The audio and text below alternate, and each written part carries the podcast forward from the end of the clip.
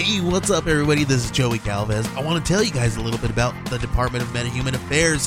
This one is a story about a team led by a retired sidekick, two felons, a failed actor from Broadway, and a reprogrammed cyborg. But their first mission is to stop the criminals who have robbed a bank, and they will have to set the world at ease. You're going to get 180 pages of entertainment, action packed awesomeness right here in the first six issues in a collected hardcover volume one.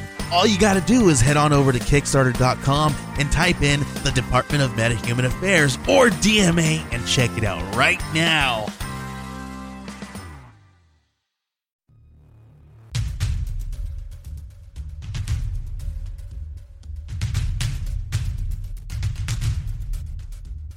Mysterious Circumstances is an American Crimecast production. Remember, everyone is innocent until proven guilty in a court of law.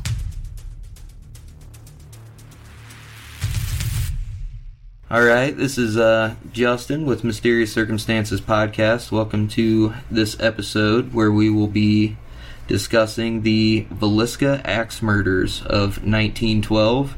And I say we will be discussing because Ellie has agreed to join me again. She really wanted to do this case, and a great case, and I loved having her on last time, so she came back for more. Uh, we're going to go ahead and get into this episode, and I think Ellie's going to be leading us off. Hey Justin, um, just wanted to say thank you again so much for having me uh, on the show. I really, really had a good time last time, and um, it's great to be back. And um, for everybody that put up with me, all of Justin's regular listeners, thank you, and thank you for having me on the show.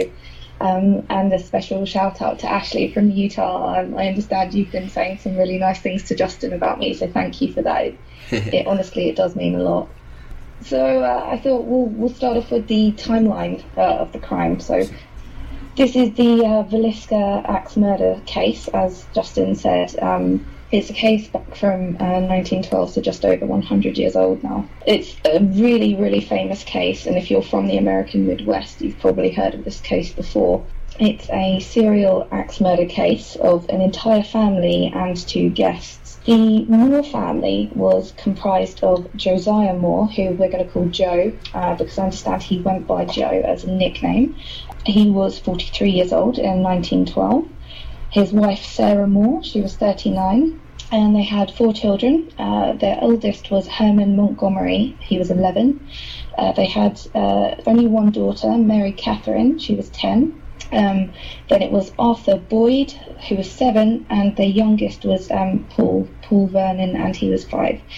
And uh, on the day in question, they had uh, two guests over. So um, Mary Catherine was friends with uh, two girls, the Stillinger girls. They were invited to spend the night on the night of June the 9th, 1912. So we have um, Ina May and Lena Gertrude Stillinger. I believe they were eight. Uh, I think that the eldest, yeah, that's it. Lena was 12, she was the oldest. So, as I said, Mary Catherine invited them to spend the night. June the 9th uh, was a special day for the Moore family. Uh, they were very prominent in their community and in their Presbyterian church.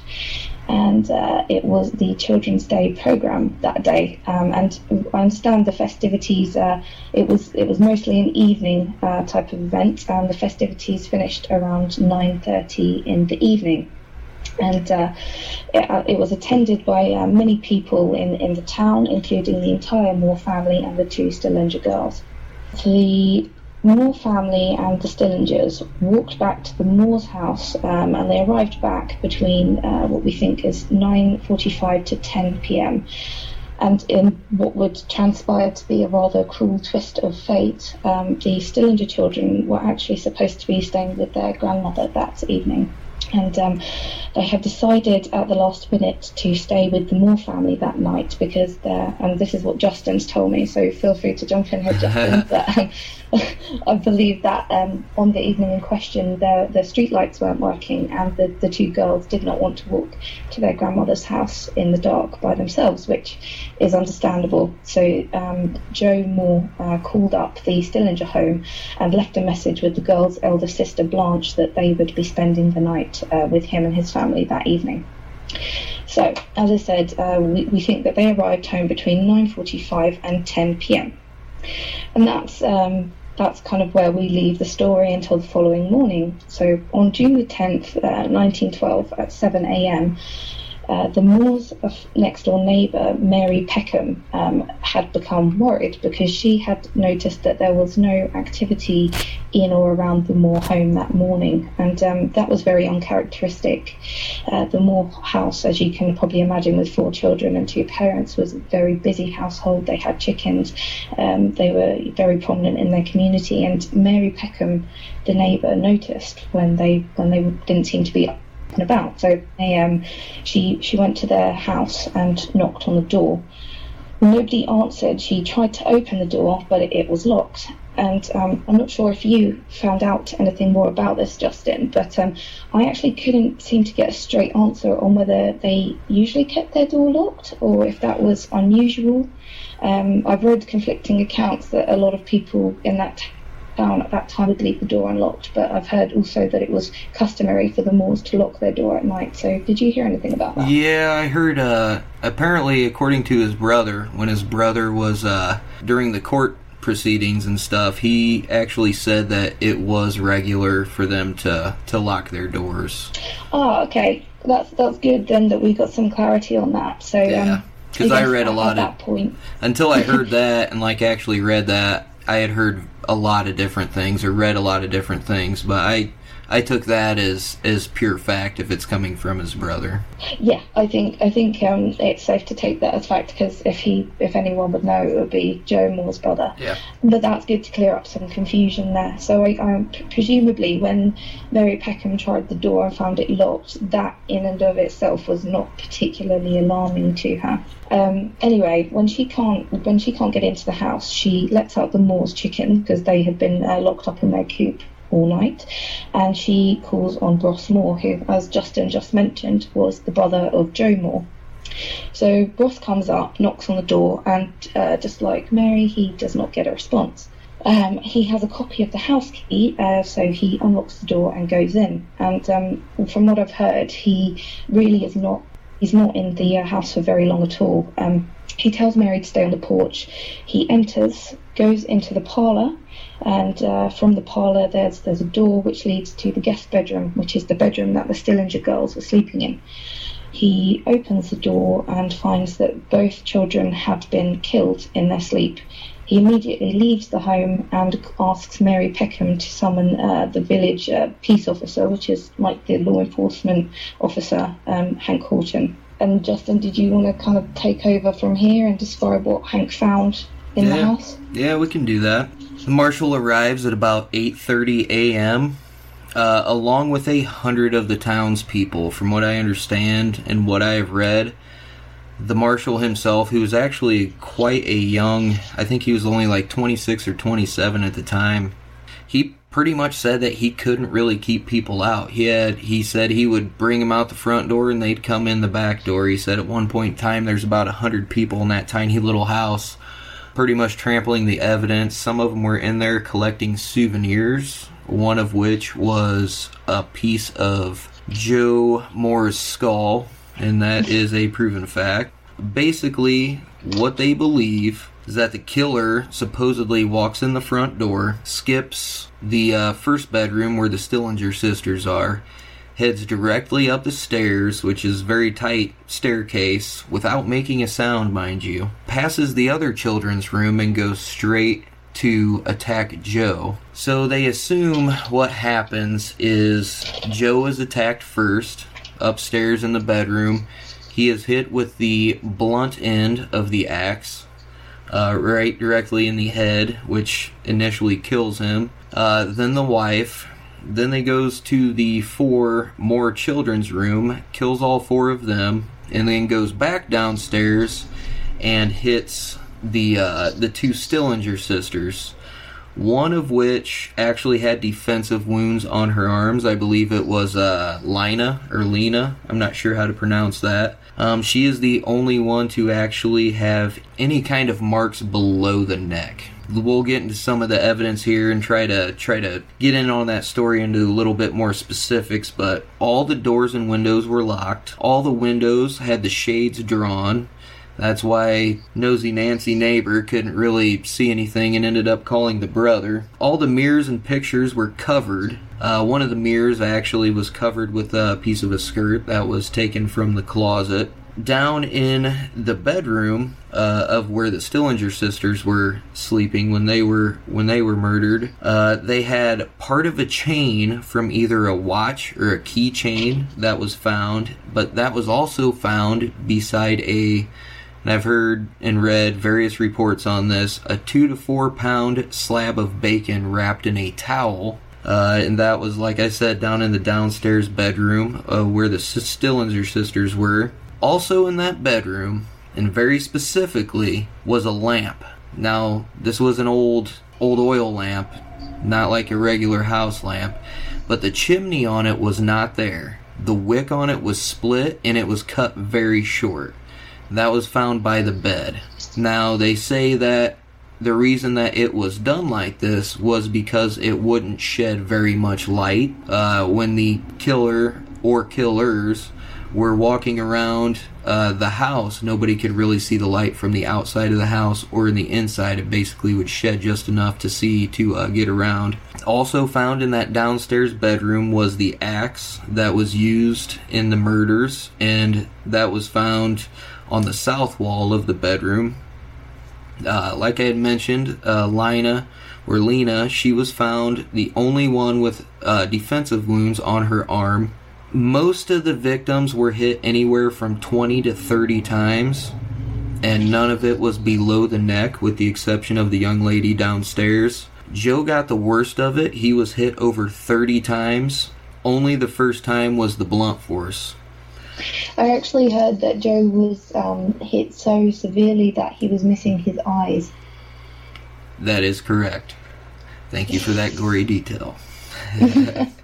No, it was it was brutal. Like I had mentioned, there were no wounds below the neck. There were cigarette butts found in the attic. Uh, at one point, the axe had hit the ceiling and busted some of the plaster on the ceiling. And the thing that's really weird about that is there's a lot of lot of discussion about the the killer getting so excited that they were wielding the axe one-handed and hit the ceiling. But the the weird fact about that is is is that part of the ceiling that the axe actually hit was not close to the bodies anywhere. It was out in the middle of the room away from the bodies. So it's a pretty safe argument to say that it was not done while the murders like actually in stroke of hitting them uh, there were no fingerprints found, and uh, McLaughlin, who was a at the time he was an expert in fingerprinting, which we all know in you know 1912 probably wasn't the best expert by any means, but he had actually discovered by blood splatter analysis that the killer was more than likely left-handed. And pretty much what the coroner and some of the other guys came up with. Well, actually, before that, there was a what was it? There was a bowl of uh, bloody water found before we get yeah, there in the kitchen. In the kitchen, where they where they think that the uh, killer had actually washed up before they had left. Uh, the killer actually apparently ate a meal afterward, uh, and there was back in their barn there was some hay that it had looked like somebody had actually laid on. It was compressed down, and along with that, there was a knot hole facing the house to where the killer, if they were hiding in the barn, supposedly was watching the family. Um, supposedly, what the coroner and during the investigation came up with is that it's a pretty safe bet that the killer knew what was going on. He knew where he was going because he literally there's a lot of theories on whether or not he was actually in the house beforehand because of the cigarette butts in the attic or I also had read that he might have been hiding in the closet uh, from everything that I've read, though, the closet was probably not likely because there was a lot of stuff in here, and this was actually a pretty small house for six people, let alone two more spending the night. Like I said, all their faces were covered uh, with either blankets, clothing, or anything of that nature. Uh, the mirrors, the pictures were also covered, like I had mentioned. And then uh, they had found all that stuff in the barn. They suspect that the killer had came in uh, during the night, knew pretty much where Joe was going to be, and that he would be the biggest threat. Because from what I understand, Joe was actually a pretty uh, healthy-sized guy. Yeah, he was he was bigger than six foot tall. Yeah, that's what I heard. He was pretty decent shape for his age and everything. And I mean, back then, I mean, you know, everybody was in pretty decent shape. They're out there chopping wood and whatever else all day. So, other than that, they they say that he definitely either had knowledge of the house or the family or where they were slept, or he was either either that or he was casing the place out for quite a bit, whether it was one or more people.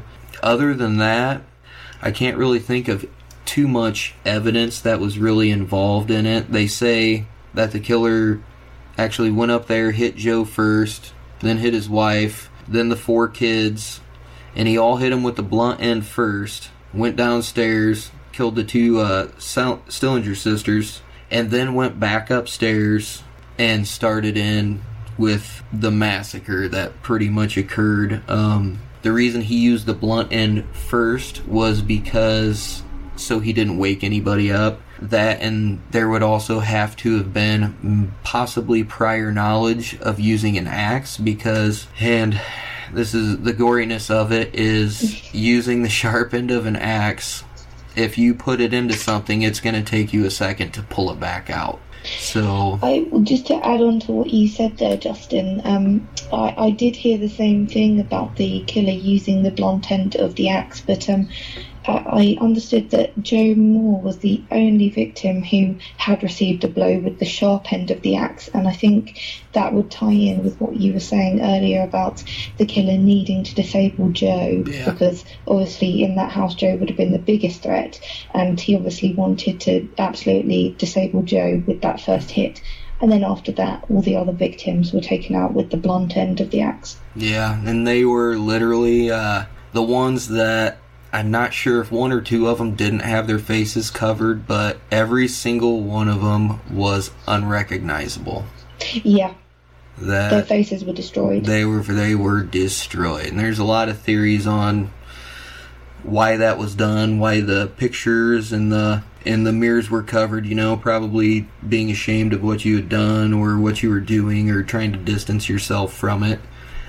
Um, we'll get more into that, the theories and stuff like that, but that is pretty much all the evidence. I mean, there really wasn't too much to go on. There probably might have been more, but they had a lot of people going in and out of that house right off the bat. So, Actually, um, just to, to come back on something you said earlier about the uh, smoked cigarette butts that were in the attic um, of the house, something that um, I, I didn't necessarily read this anywhere, but it just occurred to me was um, do we actually know whether either Joe or Sarah Moore were smokers, um, or indeed any of the police or investigating officers who came through the house were smokers? Because whilst it's quite possible that they were left by a killer, I think uh, it's possible that maybe maybe sir that was working may have left his cigarette cigarette butts there. uh, no, It's that's just to me, it's hard to say for sure that that was from the killer.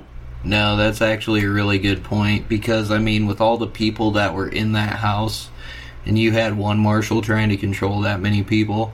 It is Yeah. definitely not out of the realm of possibility that somebody was up in the attic just smoking some cigarettes, you know.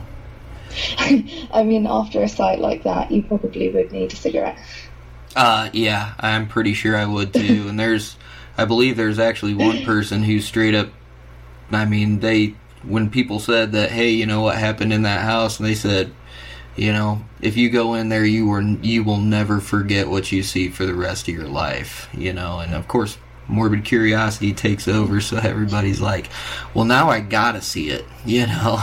Now I have to see it because you told me that. Morbid curiosity. Yeah. And a lot of the thing too about the whole hay being compressed in the barn with the quote unquote knot hole. Yes. I don't. Here's the deal. Like, I grew up out in the country. Okay, we had a barn, we had a hayloft. We did, you know, we used to Tarzan swing out of the hayloft door on a second story onto, you know, hay on the ground. Like, stupid shit. And there were four kids, and there were also horses. So I'm not really seeing how people could say that that's where the killer slept or waited, you know, for all the lights to go out to I go in there and agree kill. with that. You know, Yeah. it's I mean, it's it's possible that was the killer, but you can't say that for sure, particularly with not four but six kids in the house that day who may exactly well have been out playing in the barn. exactly. But I will say this though: the killer had either cased the place out or knew where certain things were because Agreed, yeah. Yeah, because to uh, to skip right by the two rooms with the kids and go straight for Joe first, unless you knew where he was sleeping, that's going to be hard. And then we were talking earlier about the steps. So I mean, like that's the only part of it that makes sense that the killer might have been up in the attic, because from what I understand, this, the steps were very very loud and creaky. So it was either somebody very fast or like super quiet or was already in the house at the time to not literally like not wake Yeah. anybody up. They think that the one Stillinger girl actually might have woken up. She was the only one because of the somewhat defensive wounds. Um, there was also like no sign of any kind of you know sexual misconduct with any of the ladies in the house. But there is one theory about the bacon, and I'm pretty sure you might have heard this too. Is Oh, that well, I'd forgotten about it, but now you mention it, I remember it again, Justin. somebody presented the theory that the bacon was actually used as a masturbation tool, either you know after they murdered eight people with an axe. Huge slab of fucking bacon was literally sitting like in the fucking room downstairs. And they suggest it basically because one of the Stillinger sisters had either no undergarments or her undergarments were pulled down a little bit and her nightgown was pulled up over her face. I mean, that could have been out of the defense. You know, she was the one actually that had the wounds on her arm or whatnot. yeah, that that was Lena, but um, what what one of the doctors who examined the bodies and looked at the crime scene said was it had appeared as though she'd wriggled down the bed as she tried to get away from her attacker. And if you can imagine sliding down a bed and you're wearing a nightgown, that would naturally roll it up. Yes. and if she, she was not wearing undergarments and uh, you know as as the doctor said there was no sign of sexual molestation on any of the victims so Yeah. i actually my personal opinion on that is that that was just something that happened as she tried to Yeah. slide away No, I definitely agree with you on that one. I mean, I could, you know, seeing it like scenario form, I could definitely, definitely see that happening. But it's just the bacon, you know? The hell. I mean, the killer apparently had washed his, uh, either his or their hands, uh, in that bowl of water before they had left, and the killer actually lingered around from anywhere from one to three hours after the murder and ate a meal, from what I understand you know, it's just it's a really odd one because we're gonna get into here, you know, pretty shortly. A couple suspects in this case, and there's a really, really there's a lot of good arguments for some of them, including the the creepy preacher. That dude was weird. I don't know how much in detail he got into that, but that dude was weird as shit. did you did you want to start with the suspects now then Yeah, yeah. Um, go ahead and lead us off, Ellie, if you want to. I know you. I know you um, got your favorite one. I have, but I'm actually um, going to start with my least favourite, or the one that I think is least likely to have been responsible for the crime. Um, All right. That was um, a, a person by the name of Andrew Sawyer. I don't know if you came across him at all in your reading. Yeah, Yes, not so, too um, much. So I'm glad you you did more on that one. so um, Andrew Sawyer was um, a transient, and um, he, from what I gathered when I was doing my reading, there wasn't really any concrete evidence against him. Um, the, the bulk of the evidence against Andrew Sawyer seems to come from um, a person called Thomas Dyer. So, um, on on the morning of the murders, um, Andrew came to um, Thomas Dyer, who was um, working with the Burlington Railroad, and that was in Creston, which was um, just approximately uh, just less than one hour away by car from Villisca uh, nowadays. So, you know, relatively close by. And on the morning of the murders, he, he came to Thomas Dyer, um, who was at the Burlington Railroad, and asked for a job. And, you know, with labour being in short supply at the time, Thomas Dyer gave him a job. And um, because he was the foreman of the Burlington Railroad. And basically, the sort of the entire evidence that I can find against Andrew Sawyer seems to come from Thomas Dyer or his son, um, which instantly kind of puts red flags up for me because you know when when all of the information is coming from one person or one family, Yeah. that could be a bit biased.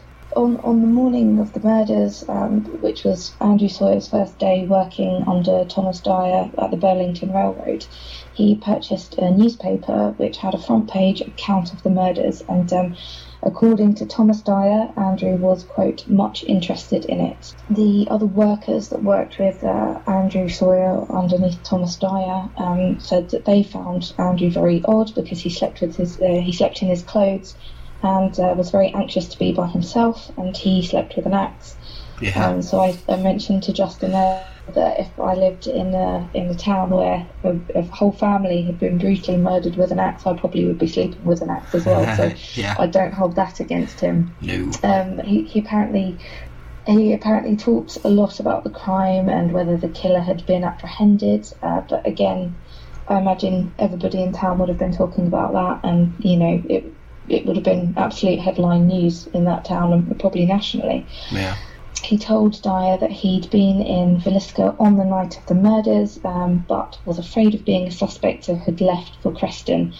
And I, I guess that would be the one thing that is a bit more suspicious to me. Um, but you know, that's that's about as as uh, incriminating as it gets with regard to Andrew Sawyer. Yeah. Um, so uh, Dyer eventually turned Sawyer over to the police on June the 18th, uh, and um, he apparently, uh, Dyer said that Sawyer was apparently rubbing his hands on his head um, and jumped up and said, I will cut your goddamn heads off, and began uh, making striking motions with an axe. Uh, which, uh, you know, again, uh, Dyer found very suspicious. And uh, the, the last bit of evidence claims that Sawyer showed exactly where the killer got out of town, where he'd left footprints in the soggy ground. Um, and yeah, he, apparently he was able to tell Dyer exactly how uh, the killer would have left town on the night in question. Um, so, as, as I said, to me, this doesn't hold too much water just because all of the evidence is coming from one family, and particularly when that family is employing another, because Andrew Sawyer was a lazy worker, or you know maybe they just didn't like him. Yeah. It's do you have any thoughts there, Justin? No, I mean that was pretty much all I had really read on him. Uh, you actually found a lot more stuff than I did, so thank you for that.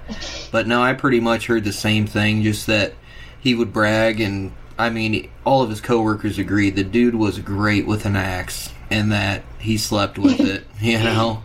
And I mean, he was a vagrant, but I mean, at that point in time, it was there were in this town of Villisca, it was a train community. There was train tracks running right through it. There were literally 30 trains a day that went through Villisca. So it's and it was at this point, you know, in time, it was totally it's not unheard of for vagrants or it was not totally unheard of at this point in time for people to hop off trains looking for work randomly. So Yeah. it's you know there were a lot of passerbys, lots of passerbys, and like I said, thirty trains a day and through this town that stopped. I mean, even even if they didn't stop, when they would pass the school, they had to slow down to about ten miles an hour. So yeah, I mean, you so see people. could jump on or jump off. Yeah, exactly. Exactly. So, no, I totally agree with you on that one. I I was not a big fan of that theory. I mean, yeah, there's some weird shit. The guy was might have been a little bit odd, but you know, if we accused everybody who was odd you know, of of murdering people, I'm pretty sure every single person listening to this podcast is going to go to prison. say that. yeah, because we're all a little strange, you know. and just um, just before we leave Andrew Sawyer as a suspect, um, he did have an alibi, although I personally don't put too much uh, stock in this alibi just because, um, well, basically the, the alibi was that there was a sheriff in nearby Osceola um, who put Andrew Sawyer on a train um, at about 11 pm on the night of the murders and sent him away uh, because he was loitering. Um, but just from looking at Google Maps, it, it seems to me like it would have still been possible for um, Andrew Sawyer to have made it to the house, the Moore house, on that evening, and then back to Creston in the morning in time to ask for a job. So, um, personally, that alibi doesn't mean too much to me, but um, just for the reasons we've already outlined, I, I really don't think Andrew Sawyer was the person responsible here. Yeah, I don't I don't either and part of that reason is just because of some of the other suspects and theories that we'll get into because that one Yeah. probably is the weakest one out of all of them and Yeah. that one's still a pretty good one. It basically he's a transient and he was a bit weird, and that's, Yeah. that's the, about the size of it. That's pretty much what it came down to and actually there was as we'll get into a large number of murders going on around the Midwest during that time so yes. it was it was common for transients and vagrants and you know people riding the rails looking for work to actually carry weapons so i don't find that too weird i guess but what do you want to do the next one or you want me to Uh, do you want to just alternate? all right uh next one i would have to say would be frank jones and frank jones would be directly associated with a, another suspect of ours which Ellie will probably, I don't know, maybe take over from that. But Frank Jones was uh, a person who did not like Joe Moore very much. He was a bank president in town, he was a store owner, and he was a state representative. And, uh, you know, along with all that, he was also Joe's former boss. Both of them used to work at, uh, I believe it was a hardware store or a. Uh, like a tractor parts store or something like that. Yep. But uh, and actually one of their biggest uh, biggest customers, or not really customers, but I sh- yeah, clients. I sh- yeah, was uh, John Deere, which is located right there in the Midwest. But basically, it said that uh, Frank Jones actually worked for Josiah Moore at one point in time, and he had actually saved up enough money and actually bought part of that uh, business. Well, he became Joe's boss, and he was wanting Joe to work just stupid hours. You know, he he actually wanted him to work from I think it was six or seven in the morning until ten or eleven at night, uh, six yeah, I days a week. that too. Yeah, and basically, uh, Joe got a little bit upset, so he de- decided to start his own business right across the street. And the thing about it was, was that at that point in time, John Deere did not believe that uh, Frank Jones was representing or trying to sell their products good enough. So when Joe Moore came to them with a proposal about opening up his own store, John Deere actually fronted part of that money for him to open up his own store right across the street. So in doing that, he took John Deere as a client with him. And obviously that pissed Frank Jones off. Um, So- Justin, if I could just uh, sorry interrupt you No, here. please. Um, just just because um, you know being um, English, I actually didn't know what John Deere was until I came to research this case. So, for all of the international listeners, do you want to elaborate on that? Yeah, John Deere is a is a, basically a tractor company, and along with Ford, it is probably well one of the three major major tractors in the, in the U.S. And that is, I find that hilarious that you didn't know what John Deere was. and I yeah, apparently it's quite a big deal in the uh, US. Oh yeah, they've been around for company. for a long time, and and granted, I mean it's it's one of those deals at this point in time where you're literally paying for the name, um, but uh, they still actually make fairly good quality uh, product. But yes, they are a huge for all you international folks. They are huge, huge tractor maker. Um, one of the three biggest. So, but yeah, giving up, losing all that money, and you know for the for the store there, that that's what pissed Frank off, and you know he literally moved, opened up a store right across the street. It was it was pretty bad. It's not a good situation, and on top of that there is evidence that uh, Frank Jones's daughter-in-law, which would be his son's wife, was having an affair with Josiah Moore. And how we know this is because back in the day, when you needed uh, switchboard operators, some of them ladies would decide to listen in on the conversations. So, I will say this. According to everything I read, um, his daughter in law was not just sleeping with Joe Moore, she was pretty much the town slut, from what I understand. You know, I hate throwing that out there like that, but she was having numerous affairs with men all over town. So at the end of the day, I'm not seeing why he's any more pissed off at Joe. I mean, I could see it just because of the whole other business situation. But at the same time, Frank Jones was a bank president he was a state representative that was getting prepped up to be governor. So he was not exactly hurting for money. Um, I mean, I'm sure it pissed him off, like on a personal level, just like insulting. That basic theory that he actually did it uh, is kind of thrown out the window. That I think he was what 57 when this happened. At this point in time, in the early 1900s, the average life expectancy was right around 60. So for him to wield this axe the way he did, I mean, it just really doesn't fit. But he does have a very, very good motive. I mean, he was one of them guys. If he, it was one of them situations where if he saw Joe Moore on the street, he would literally avoid him at all costs because he hated him that much. Along with the fact that he was, you know, screwing his son's wife or whatever. But you know. Um, but there is another theory that he actually hired somebody to uh, to do this murder, and I know you like this guy, right? yes, um, William Mansfield. So um, the the theory is that um, Frank Jones obviously really had it in for Josiah Moore just for the reasons that Justin just outlined, and um, he not being able to carry out the crime himself hired um, William Mansfield to to essentially carry out the murders for him. Um, and I think the evidence against uh, William Mansfield um, is stems a lot from um, the fact that he had actually um, murdered his wife, his child, um, and his mother and father-in-law with an axe two years after the Villisca murders.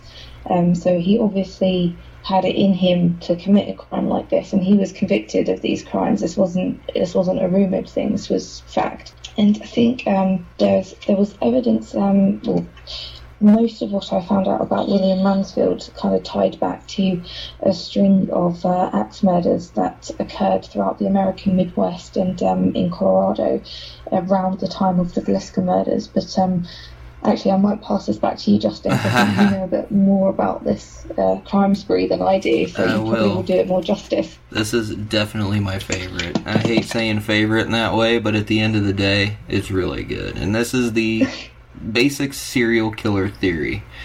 And from September of 1911 until about 1914, there were, I believe, 10 or 11 deaths that fit the same MO as the Villisca axe murder. Uh, the first one being in Colorado Springs, there was a family of six that was murdered with an axe. Uh, there were two incidents in Monmouth, Illinois. Uh, three to five people were killed in each of those, and they used a pipe in that. The next one, or actually two, were in Kansas. Uh, both of those were with an axe. And there was one, uh, the one in Ellsworth, Kansas, was actually three to five people as well. The other one in Kansas with two people, both of those with axes. Uh, there was one in Missouri that was two people, a mother and a daughter, also was done with an axe. And all of these crimes were committed along a railroad's railroad track. Now, the thing about it is, is everybody's like, well, maybe that's coincidence, maybe not. But here's here's the fun part about this stuff.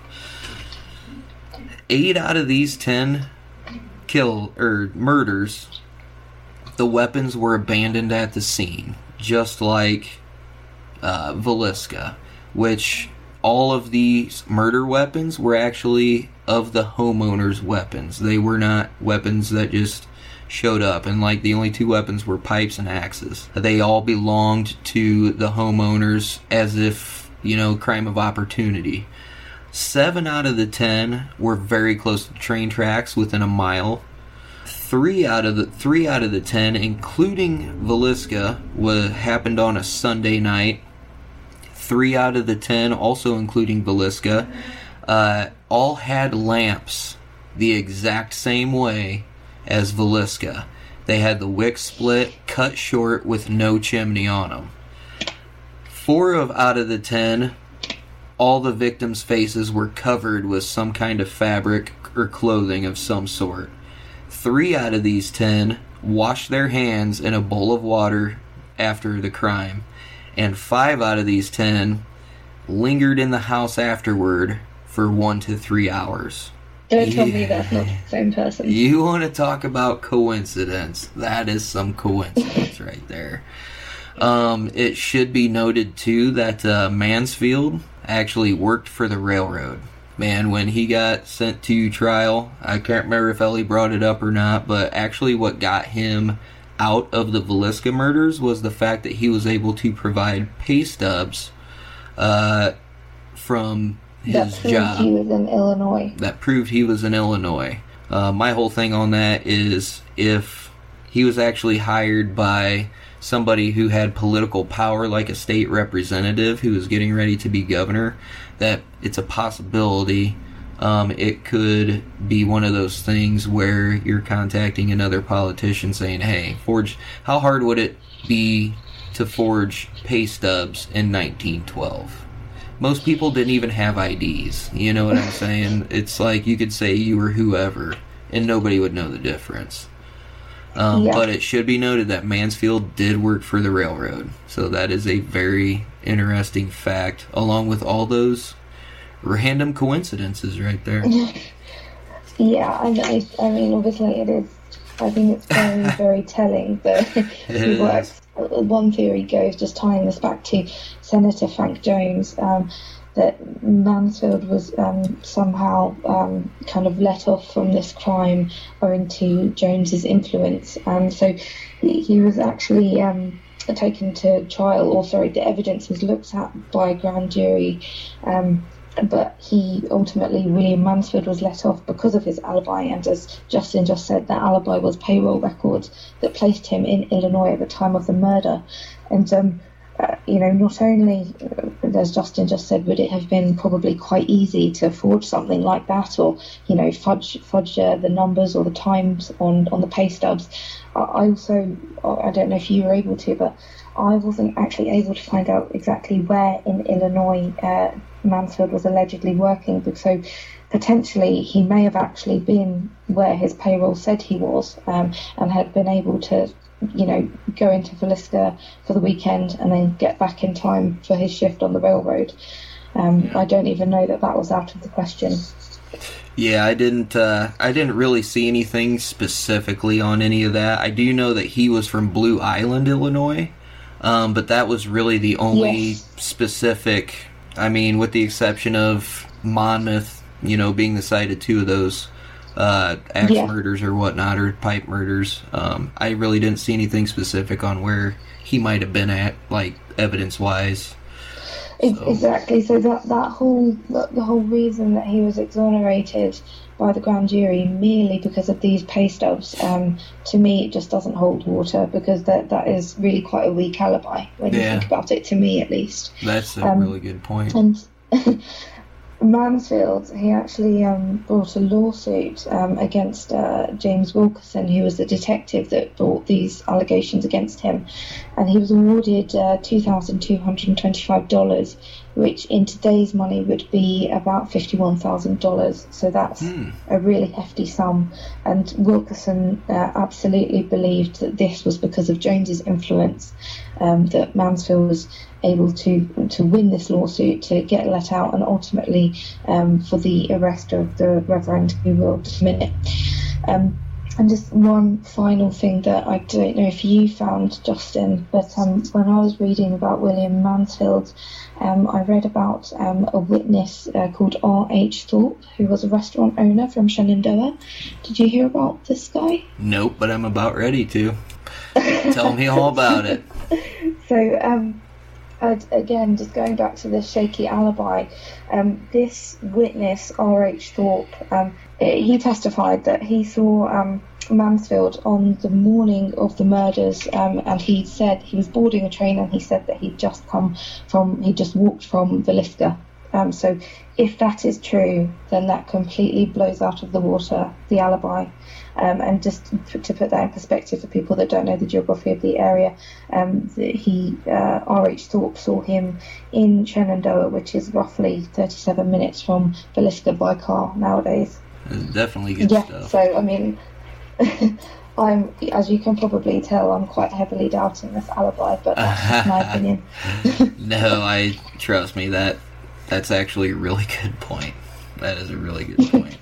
Um, you're kind of killing my serial killer theory here, but well, well, I like the we'll competition theory. though. um, Um, so do you want to start in with the uh, traveling preacher? yeah, sure. So this was um, the Reverend. Uh, well, actually, I'm not. To be honest, uh, this is a bit of a rookie mistake, I I guess, but I'm 100 percent sure what this guy's name is because I've Uh, read it as Reverend George Kelly, but I've also read it as Lynn Kelly. So Yeah, I think I I think his first name was Lynn, but he went by George. But then I also read that his first name was George and his middle name was Lynn. And then I also read that he his first name was George, and then he had two middle names, and then his last name was Kelly. So Okay. I, I he was an English immigrant. Why do people name their kids like that, Ellie? Hey, George is a very English name, so I'm going to say that his name is George Kelly. But, but to save confusion, let's just um, we'll refer to him as Reverend Kelly. All just, right. You know, to be clear. So, um, as Justin just said, he was an English minister, um, and he'd immigrated to the United States, and um, I guess a lot of a lot of the evidence against him, to me at least, is quite heavily circumstantial. So. Um, he was in the, in town the night of the murders, and we know this for a fact because he actually was at the Children's Day ceremony that um, the Moore family were at and the Stillinger girls were at. Um, we know he was there, and um, rather suspiciously, he left town the next morning between five five thirty a.m., which obviously you know just that is purely circumstantial, but that, that doesn't look good. Yeah, it doesn't. He was uh, fascinated by the case and um, apparently wrote many letters to police, um, to investigators, and even to the family of the deceased. And um, eventually, one of these private investigators um, wrote to Reverend Kelly. He wrote back to him um, and basically asked him for details of the crime, um, details that a killer would know. And um, Kelly, Reverend Kelly, allegedly, allegedly replied in great detail um, to the point where he was possibly a witness or perpetrator to the crimes. And now I think it's important to just point out at this stage that George Kelly was known to have a mental illness. Um, so I guess anything he says or does, you have to take that with a pinch of salt because Yeah. he was mentally ill. Um, in 1914, um, he was arrested for sending obscene material to a woman who applied for a job as his secretary. Um, and apparently, this was, I don't know exactly what he said, but apparently it was so shocking and so obscene that the judge would not read it in the court. So um, probably by today's standard it would be nothing, but you know, Uh, yeah. 1912. That's about what I was thinking. I was- was like, yeah, probably make a schoolgirl giggle or something, but Yeah. it couldn't have been that bad. exactly, but um, it was evidently it was enough um, for for him to be sent to a mental hospital in uh, Washington D.C. So it it was enough in those days for him to be institutionalized, and um, he didn't actually get arrested for the murders in Villisca until 1917, and um, that was following a confession. And I, I think at this point, I'd just like to point out that just just because a person's confessed to a crime that doesn't instantly mean that they've done it. And um, I'm, I'll probably go into this a bit more in the theories, but um, a lot of times police will use physical violence or even just hold, withhold food, water, sleep, um, and interrogate a person for hours. And that person will just, you know, being exhausted and hungry, will just say, "Yes, fine, I did it," just to get the police off their back. And uh, uh, you know, in uh, in the similar vein, Kelly did recant his confession, so um, I believe that that was probably what went on here.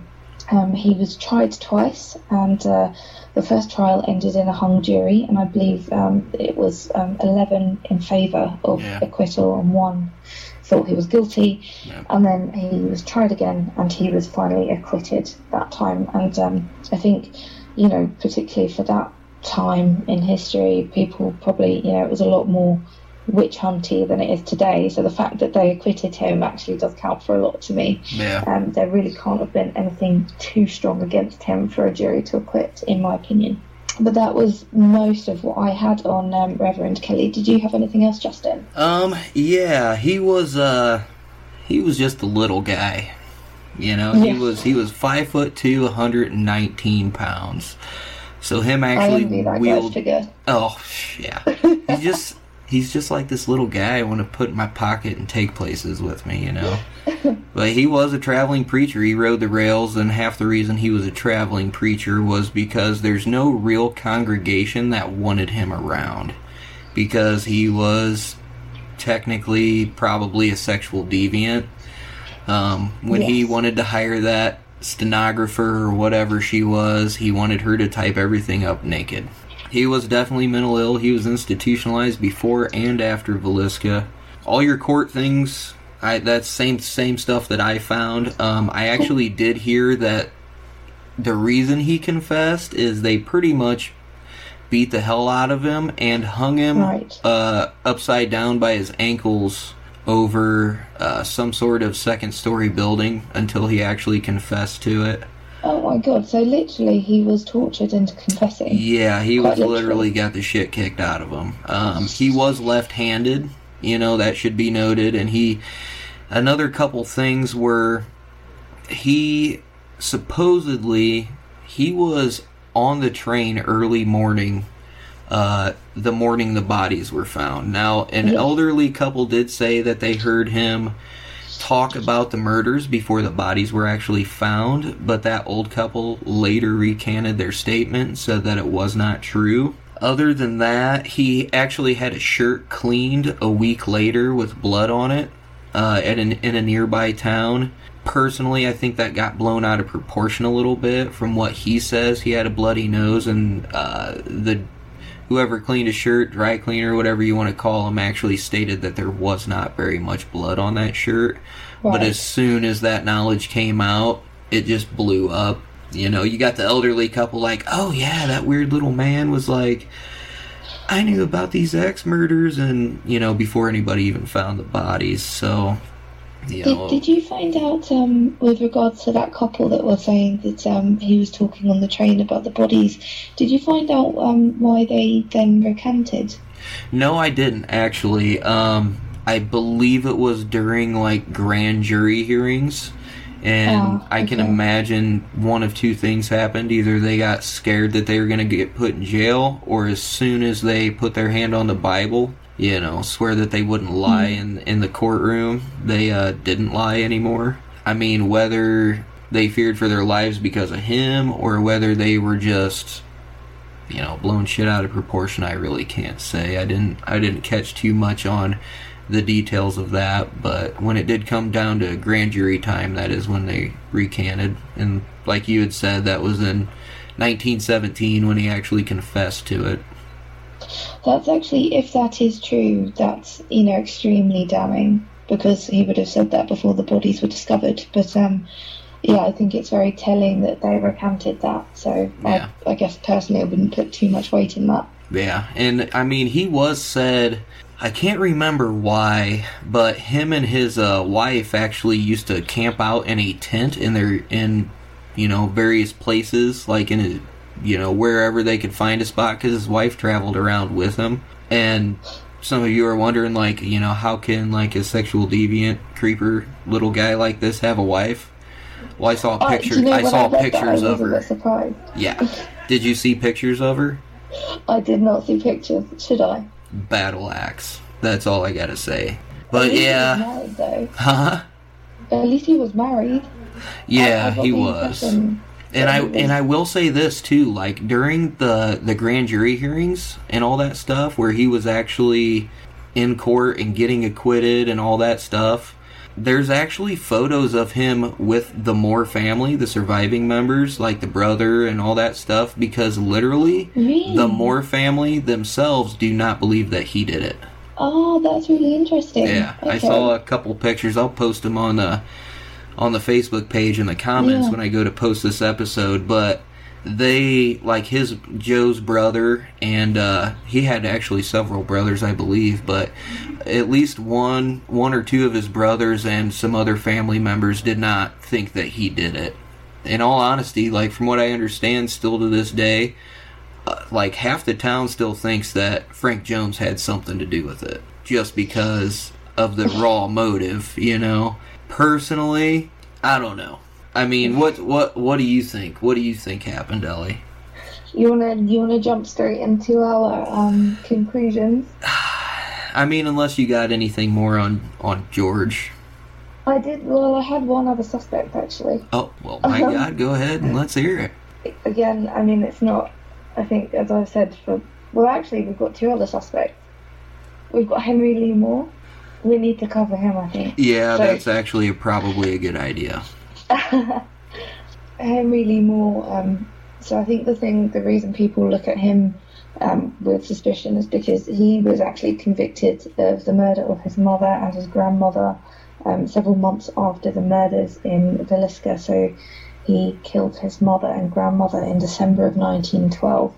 That was Um, actually the from what I uh, the murder in Missouri that I was telling you about of two in people. Missouri, in Columbia, Missouri. Yeah, yeah, that's that's correct.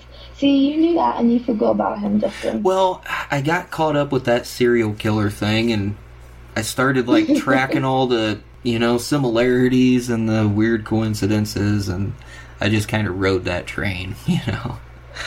That's fair. That's fair. Um, I know what it's like to go down a rabbit hole with a true crime case. so Uh, yeah. empathise with you there. From what I understand, and please jump in here if I'm wrong, but the murder of the mother and grandmother was actually financially motivated. So I think Yeah. that would set it apart from the Villisca case at least. But he was, Henry Lee Moore was considered sus- a suspect in um, the string of the Midwest axe murders that were going on at the time, and obviously was actually convicted of, of the murders in uh, Missouri.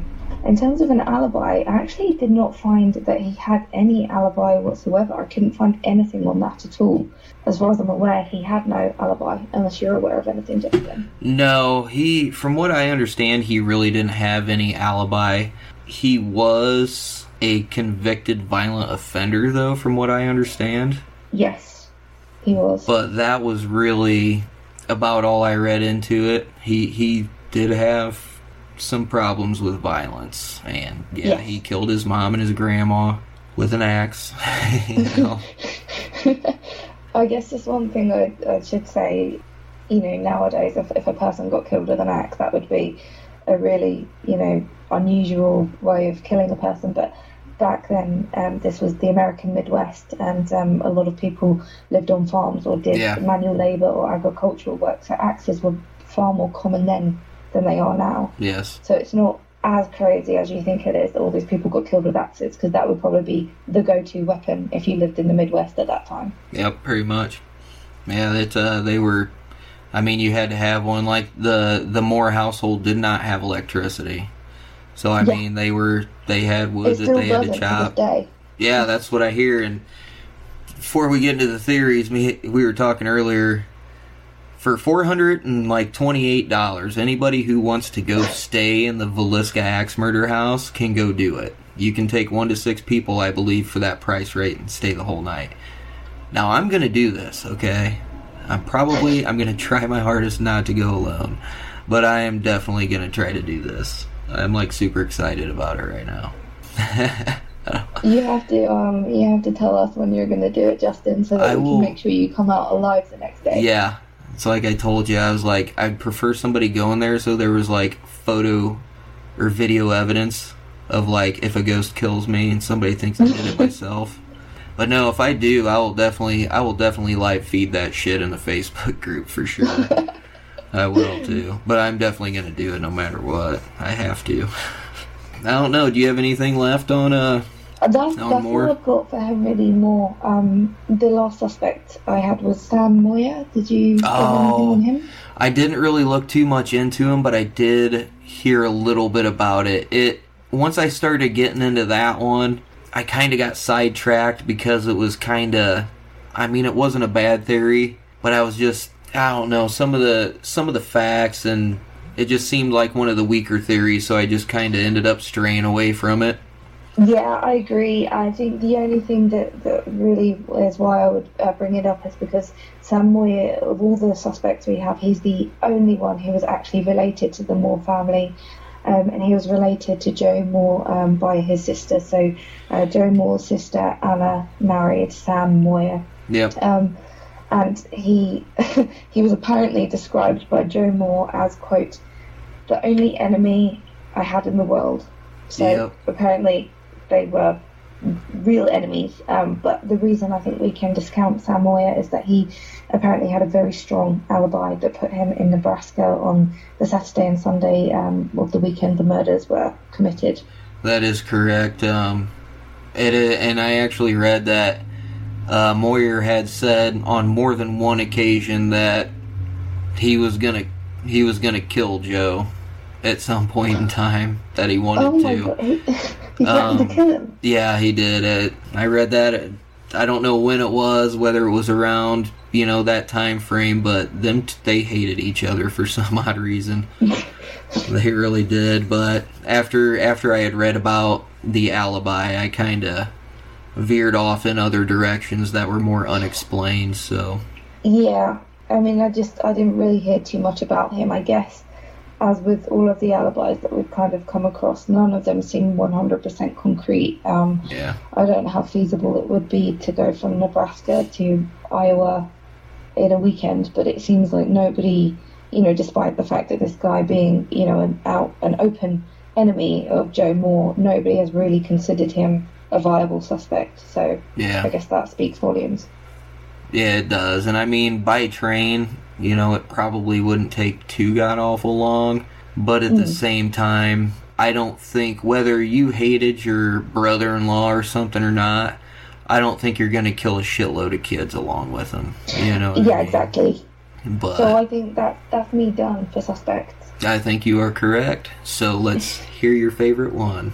My personal opinion, um, and is what you actually just touched on there, is that I think that any person who had an actual motive to kill any person in that house would not have been responsible for this crime. And that probably sounds counterintuitive, but basically, my thinking is if somebody had a grudge against Joe Moore or even against Sarah Moore, they would have found a time when, when Joe or Sarah were alone, when the kids were out of the house, and they would have taken that opportunity to kill them. I don't understand why anybody with a grudge against one or both of the parents would take out their children and, and the two still injured girls. That to me seems, you know, you'd have to be really cold blooded to do Yeah. that. Yeah. And if you then eliminate people who would have had a motive, that leaves you with the the serial killers and the crazies. So this Yeah. was, in my opinion, this was either somebody who killed because they enjoyed killing, or this was somebody who was severely mentally disturbed and maybe voices were telling them to kill, and that's why they did it. And So, with that being the case, I think Henry Lee Moore and William Mansfield could possibly fit that bill. Although I would say if it was William Mansfield, I don't think it would have been done under the orders of Senator Jones. I think it would have been done because he's possibly the serial killer who, who perpetrated the string of axe murders in the Midwest around that time. But whoever did this, I personally think was probably a serial killer. Yeah, I would definitely agree with you. It was it was to an extent a crime of opportunity because I I am gonna say serial killer. I mean, don't get me wrong. Like when when the when the traveling reverend actually confessed to this, he literally said that God told him to do it. I mean, the guy had mental problems, but I really don't think being that size and I don't think he he's just a creepy little man. I don't think he'd have it in him to kill like, you know, six kids and two adults. And on top Yeah. of that, he would I don't think he actually had time to case case this place out. Yeah, I think it's strange that he literally was on a train at like 4:30 in the morning leaving town that morning. Yeah, that's weird as shit. But there was more than one people who left on a train that morning from Villisca. Um, Yeah. I'm definitely going with the serial killer theory, whether it was William Mansfield or not. I mean, the fact that he obviously like killed his family, you know, with an axe, you know, That's a that's, red little flag. that's a red flag. He did work for the railroad. You know, it could possibly be him. But all these crimes were crimes of opportunity, and including the Villisca one, none of the weapons belonged to the killer. It was all the homeowners. Um, the fact that all the coincidences and all those killings within those few years were so coincidental that it, I don't think it's a coincidence. Um, Yeah, too many similarities. yeah, and I think you know it either ended with Mansfield or somebody got picked up on some other charges. Um, but I definitely think it was some kind of serial killer at that time who literally just enjoyed. I mean, I think they probably got to Villisca and they probably cased the place out because they literally knew where they were going and where they were, you know, who they had to kill first. You know, just to kind of piggyback on what you said there, I think whoever did this possibly was at that Children's Day service. And the reason I say that is because those uh, Stillinger children were not supposed to be in that house that night. And if you were casing that house out on any other night, you would know that there were four children that lived there and two adults. You would not know that there was a guest bedroom that would have occupants in it that night. So whoever did this knew that those girls were in that room that night when they ordinarily would not have been. And I've, I've done the virtual tour of the house, and that guest bedroom is easy to overlook. You know, if you didn't know that, you generally you wouldn't look for a bedroom on, on the ground floor or on the first floor of a house anyway. So whoever did this knew that those kids were in there. And that might explain why the two sisters on the bottom floor were last because maybe he didn't know they were there and one of them woke up and that would Yes. describe the defensive wounds and that's when he was like shit there's two more people in here. Yeah, that's Something that's like that, maybe. they startled him. Um, I mean maybe that explained the streetlights being out.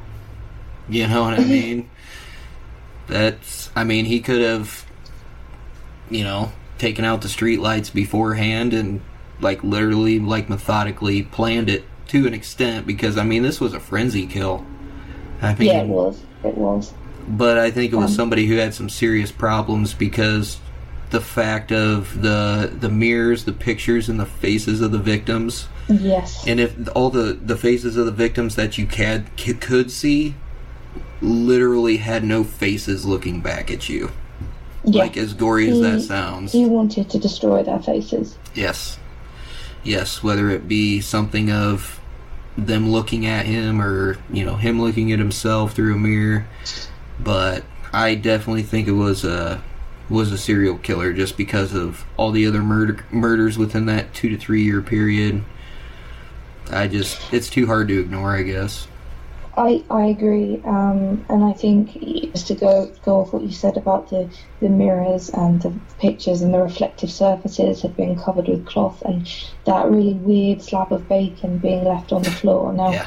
if you were somebody who was hired to go and kill a person, would you really bother wasting time hanging cloths over the mirrors or leaving them on the floor? Of course you wouldn't. Anybody who went there needs to the motive. You know, if someone had a grudge and wanted to kill them, they wouldn't fuck around and, you know, eat in their house and hang out there a bit. We obviously with somebody who's mad or mentally disturbed. To me, at least. That's, No, I- to me.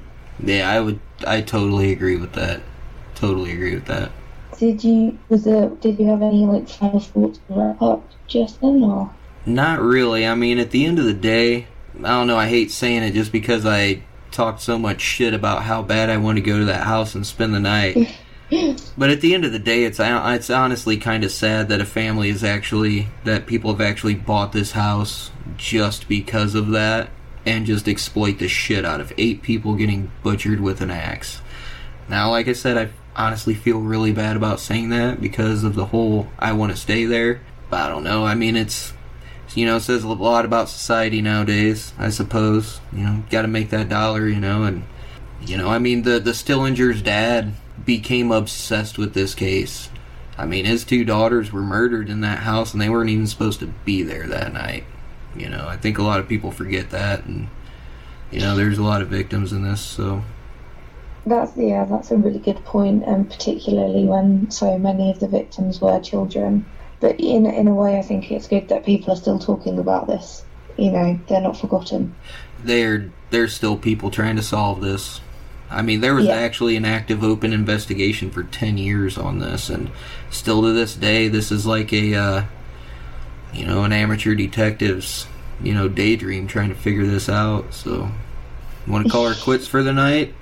Yeah, I think that's I've said my piece on this, um, but it was it was a really interesting case to research, and um, as always, it's been a lot of fun doing this. So thank you again for having me. Hey, no problem. I'm glad you joined me. You did a killer job, just like uh, the last Thank time. you. And I know me and you here sometime in the near future got a really, really big case that we're going to be working on. So I suppose, uh, thank you, Ellie, for coming back and doing a killer job again. I appreciate it. Uh, I'm sure the listeners will definitely enjoy it. I never got any bad feedback. You did a great job last time, so thank you very much for, for doing this. Thank you. All right. Well, I suppose uh, until then, I'll see uh, everybody on the uh, flip side.